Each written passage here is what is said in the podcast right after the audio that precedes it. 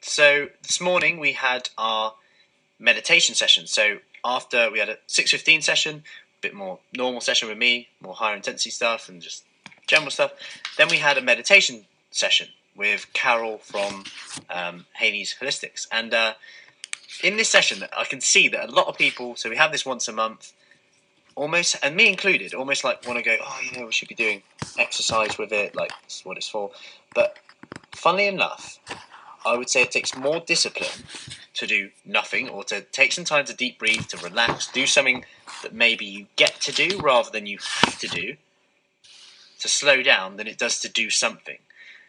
It's almost like whether we don't deserve, feel like we don't deserve to do it, we feel guilty, whatever that is, it's quite an interesting aspect of it because there's a domino effect of it. So when you do something because afterwards everyone was like, flipping out, I feel so much better. And everyone always says, I need to do that more often. And me included. And I still struggle to do it every day, even though I know the benefit. And that's where you've got to consider that discipline isn't about giving up time, isn't about giving up X, Y, and Z. It's about getting attached to and thinking about the freedom that you'll get after doing the thing that you maybe don't want to do then. So it's about a toss up. It's a decision between ha- and having the power to do what you know is best rather than for what you want now.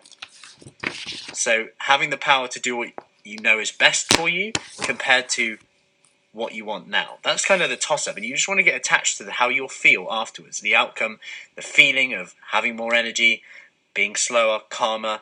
Like with exercise, everyone feels better. When you feel better, you get more dopamine hit.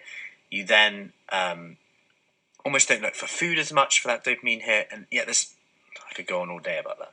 But what I just want to finish on is how we come when it, when we talk about discipline. When we talk about things like that, we often say, "Oh yeah, I don't have discipline to do X, Y, and Z." Go to okay. I have the discipline because I want the outcome. Think about why you're doing it and get attached to that, the freedom you'll get from that. Because although it might seem like an inconvenience, it's more inconvenient to believe your thoughts and be stressed about thoughts that aren't even true. Like, imagine if you described your day as a bad day, and when you reflected on it, it wasn't as bad as you thought it was, yet, hi, Paul, you were dwelling all day on that thought. So, hope that helps. Any questions, let me know. Hope you're well, Paul. And um, yeah, take care. Speak soon.